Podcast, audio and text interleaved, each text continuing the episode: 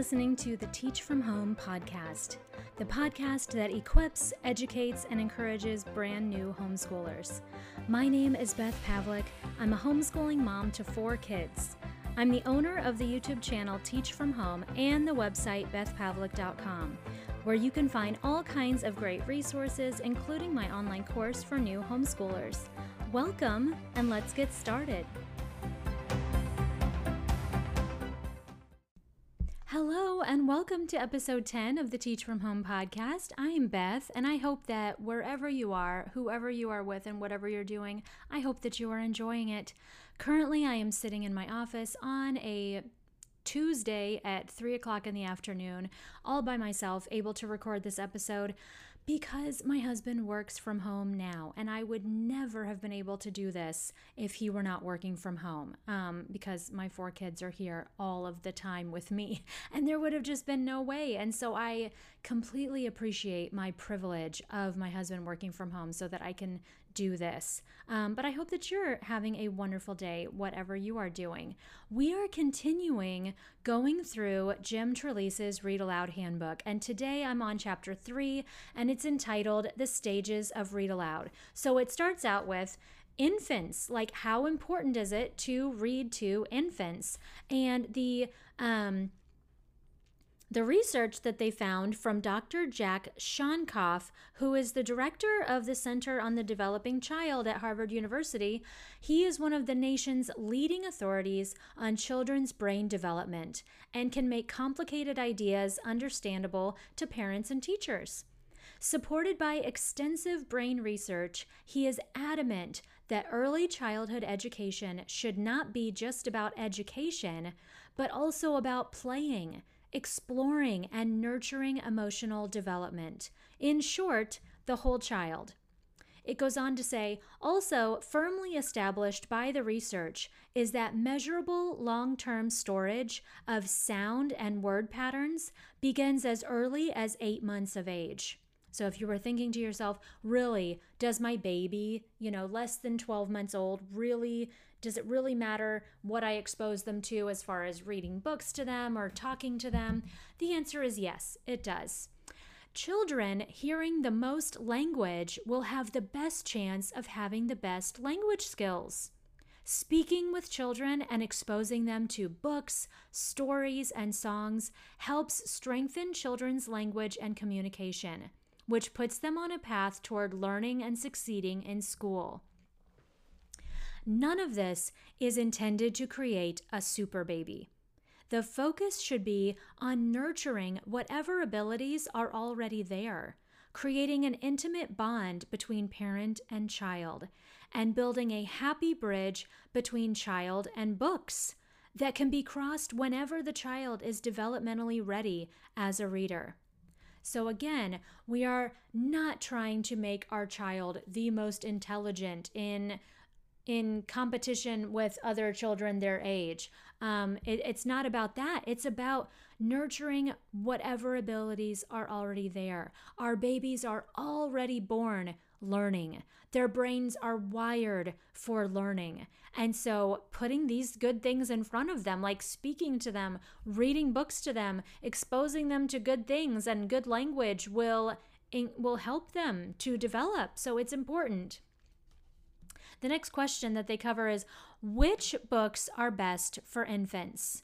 And in a nutshell, it's books that rhyme, like Mother Goose and Dr. Seuss. Have any of you read those Dr. Seuss books to kids? And there's so many other good books that rhyme out there that are not just Dr. Seuss. But they say that like the word patterns in rhyming are super important for babies. And then it also says, keep books short, use board books. If you've ever had a baby or a toddler in your house, you know that they put everything in their mouth, starting around 4 to 6 months old. And so board books are your friend. I currently have a stack of board books on my desk next to me that I bought when my baby, who is now 12 years old, was really young. And I had a lot gifted to me as well at my baby shower for him. And so they have stood the test of time. There are a few that got chewed on, but I'll tell you, when he first started chewing on them, I put the kibosh on that very quickly. I was like, books are not for eating, they are for reading. And so he learned really early on not to put them in his mouth. Some of them are a little bit worn, but they are still here, and they've gone through 4 children. So we love our board books. So get yourself some good board books for your babies. And then at the end of this section, it says, keep in mind the physical bonding that occurs during the time you are holding your child and reading.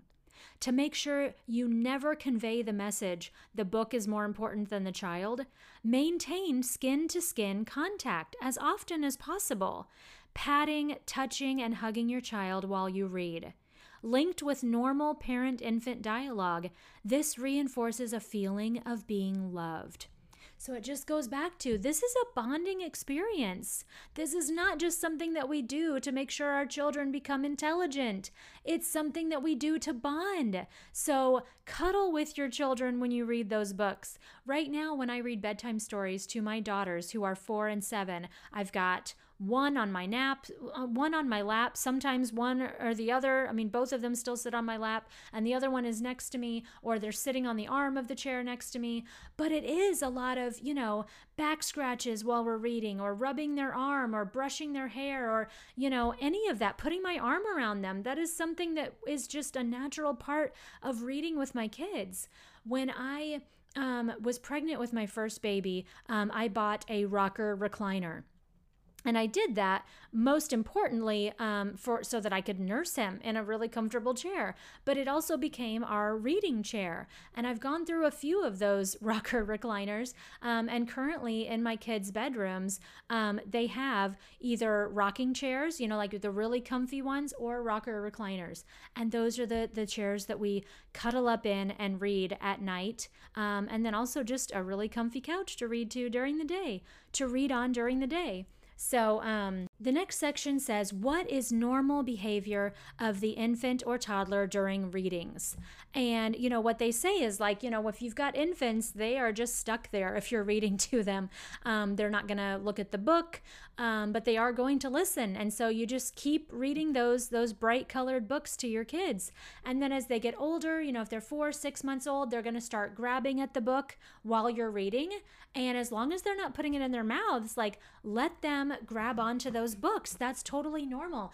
They're going to see how you turn the pages, and as they get older, they're going to want to mimic that. They're going to want to grab the book, or they're going to want to turn the pages. They're going to want to, hold the book themselves.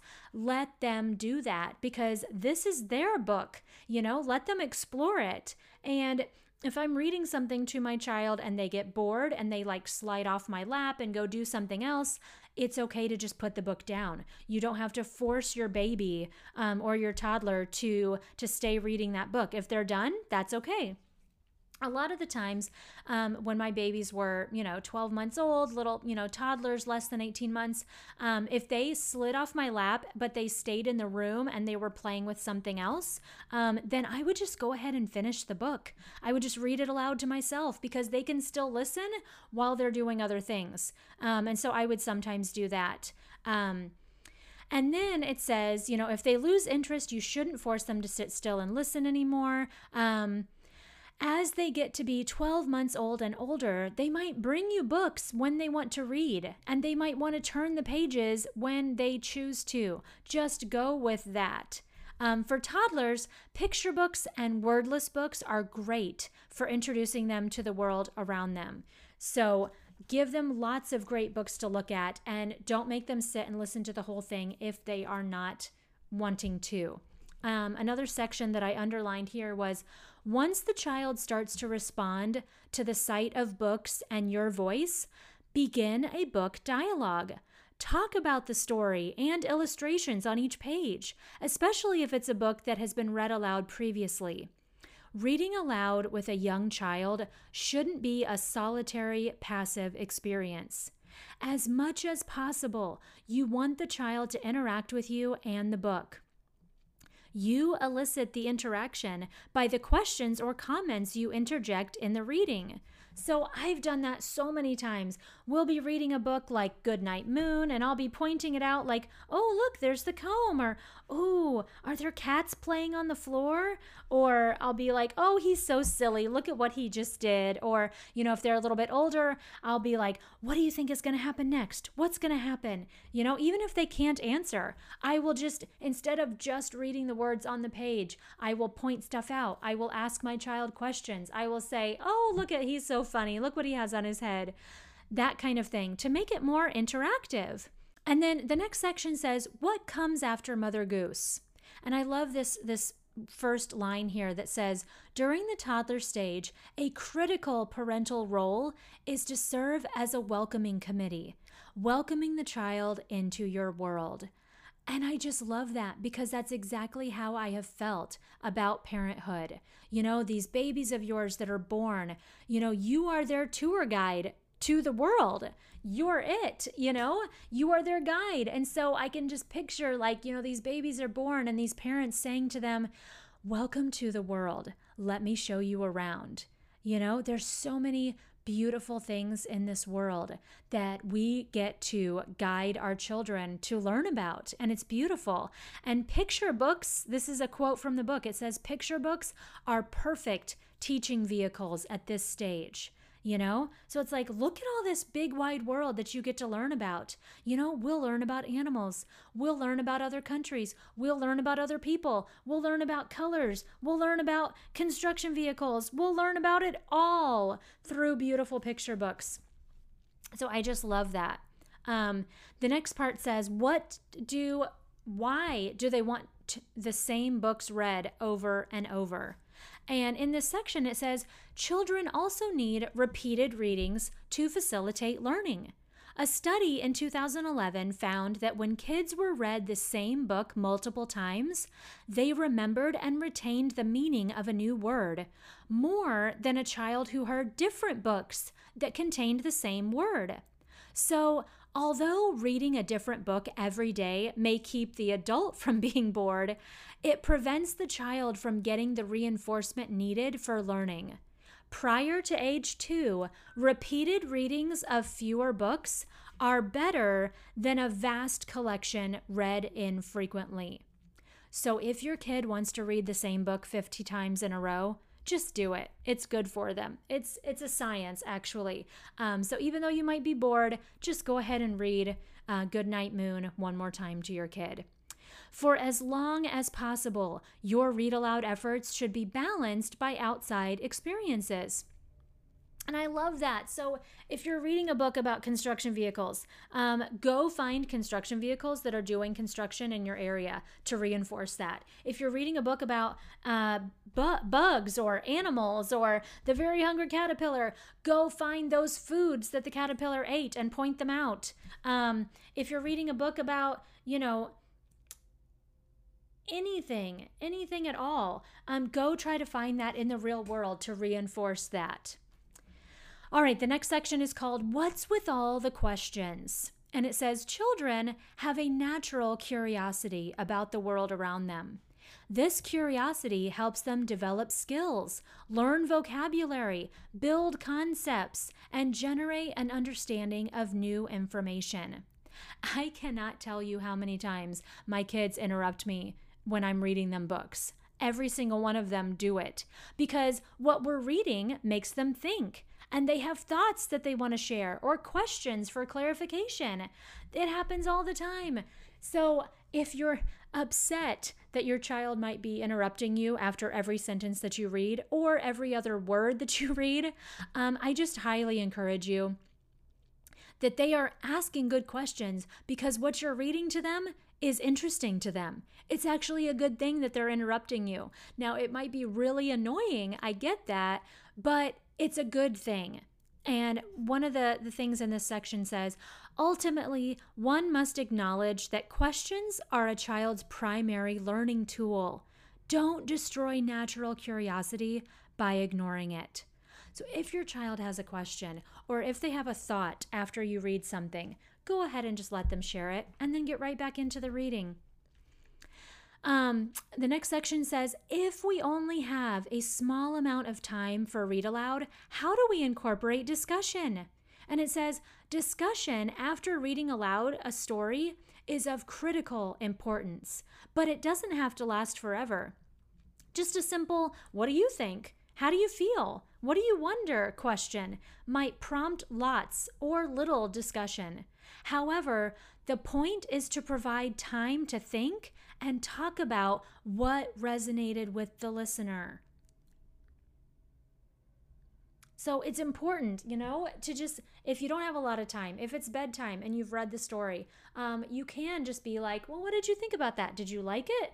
Then they might have a lot of thoughts or they might have very few thoughts, but it is important if they have thoughts to let them share them after reading. It just reinforces them thinking critically and actively as you are reading them stories, instead of just, all right, we read the book and it's done and good night. Let them share their ideas with you. This section has a testimony from a 5th grade teacher, and she said, some of the richest discussions I have had with kids about their lives occurred during or after reading aloud to them. So they something that they were read aloud touched them and meant something and was connected to their lives, and they wanted to share about it. And that's so important. We want to have stories that connect to our kids' lives so that they can share their experiences with us. I love that. And we can do that with our kids at home too. All right, the next section says, is there a natural transition from picture books to novel? And that is such a good question too. And basically what they say is, begin with short picture books, then move on to longer ones that can be read over several days, and then to short novels, and finally to full-length novels. The examples that they give in the book are Ivy and Bean, Junie B. Jones, Magic Treehouse, Cam Jansen, Encyclopedia Brown, and Here's Hank. And so I have found that when I was reading, when I transitioned to short novels with my kids, I just saw how they reacted to them. And each child is different. With my oldest, when he was 6 years old, I read the Chronicles of Narnia to him, and he had the attention span for that, and it also interested him. I tried when my first daughter, was 5 and a half. She requested that I read chapter books to her. So I started to try to read Chronicles of Narnia with her. And I think that it was just that the subject matter was not super interesting to her. But I started reading other short chapter books with her, and she loved them. So it wasn't about the attention span, it was about the subject matter. So I would just see how your kids respond to what you are picking out to read to them, and always try to start out with books that you know are going to be interesting to your kids. And if it's subject matter that you're not sure about, just give it a try. And if they can't do it, then go back to picture books. It's totally fine. Okay. Another section here that I wanted to highlight was, at what age do you stop reading aloud picture books? And their answer is never. A good story is a good story, whether it has pictures or not. And there are so many excellent picture books with subject matter that appeals to middle school and high schoolers, or they may want to revisit favorite books from childhood. And so I have never stopped reading picture books to my kids, because a lot of picture books do have really great subject matter that is also, it's still so important to middle school and high schoolers. So I totally agree that a good story is a good story, and picture books are not just for little kids. Okay, the next section says, when it's obvious you've made a poor book choice, is it okay to abandon it or parts of it and move on? I have definitely been here personally, where I tried to read a chapter book to my kids last year and none of them were interested. And I I did abandon it. I tried it for a little while and they didn't like it. And I was like, okay, moving on, because I can find us another book that we will like. There's no point in forcing our kids to listen to a story that they don't love. And in this section, they get some advice from Nancy Pearl, who is the former executive director of the Washington Center for the Book. And she has this rule that she calls the Rule of 50.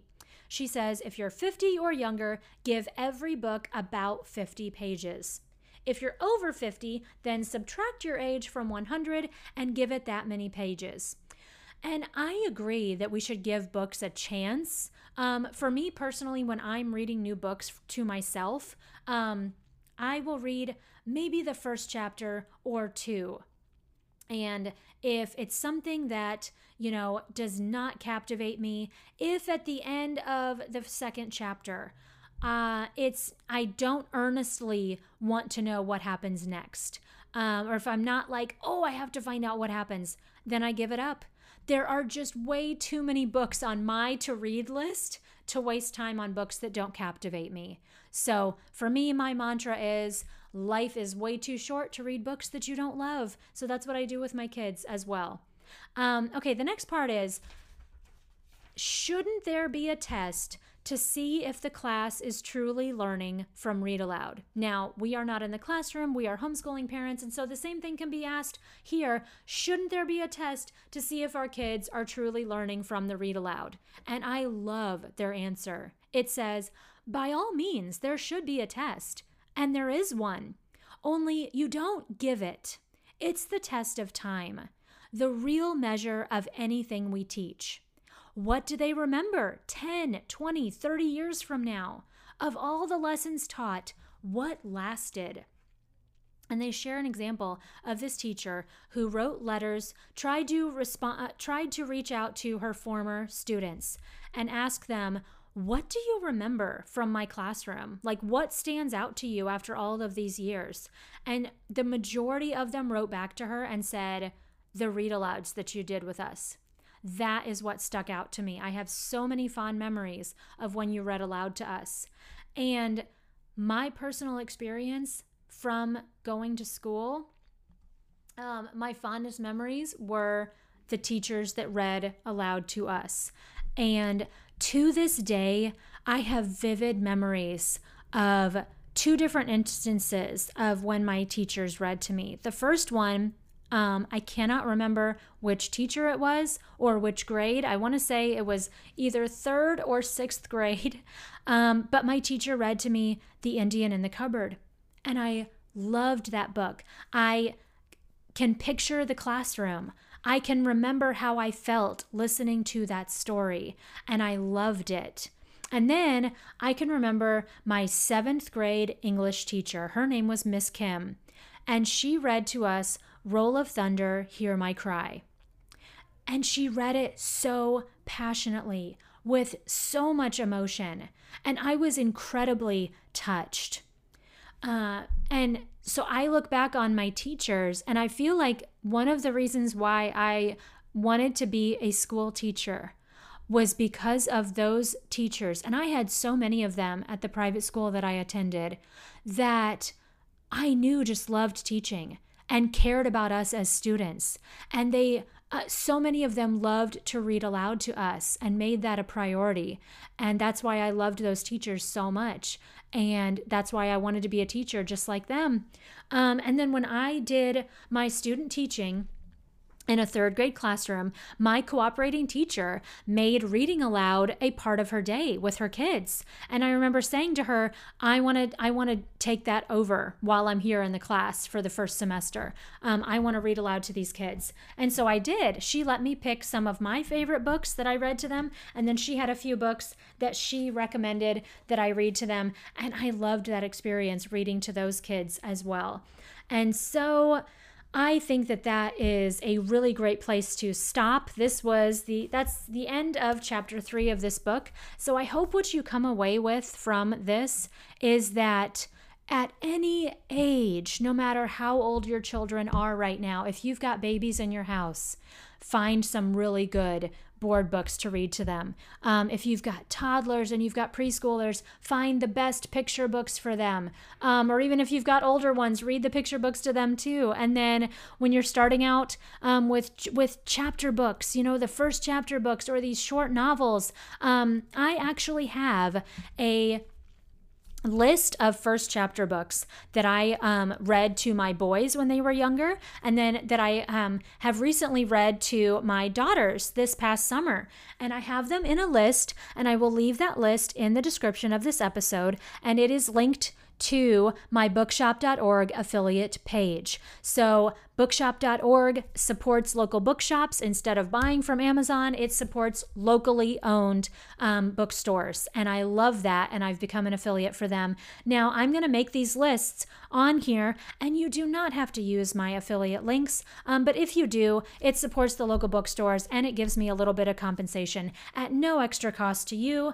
But I'm going to have a list of my favorite board books that I own personally and have read to my children. And then I will also have a separate list of my favorite picture books. And there's going to be a lot on there.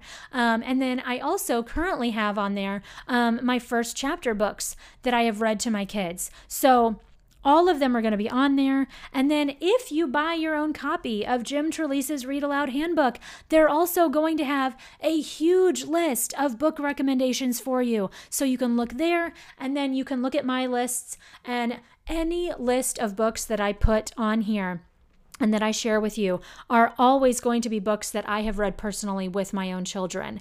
And I'm going to be adding to that list as I keep reading new books to my kids. So you can go and click on the link that I have in the description to look at my personal recommendations for these.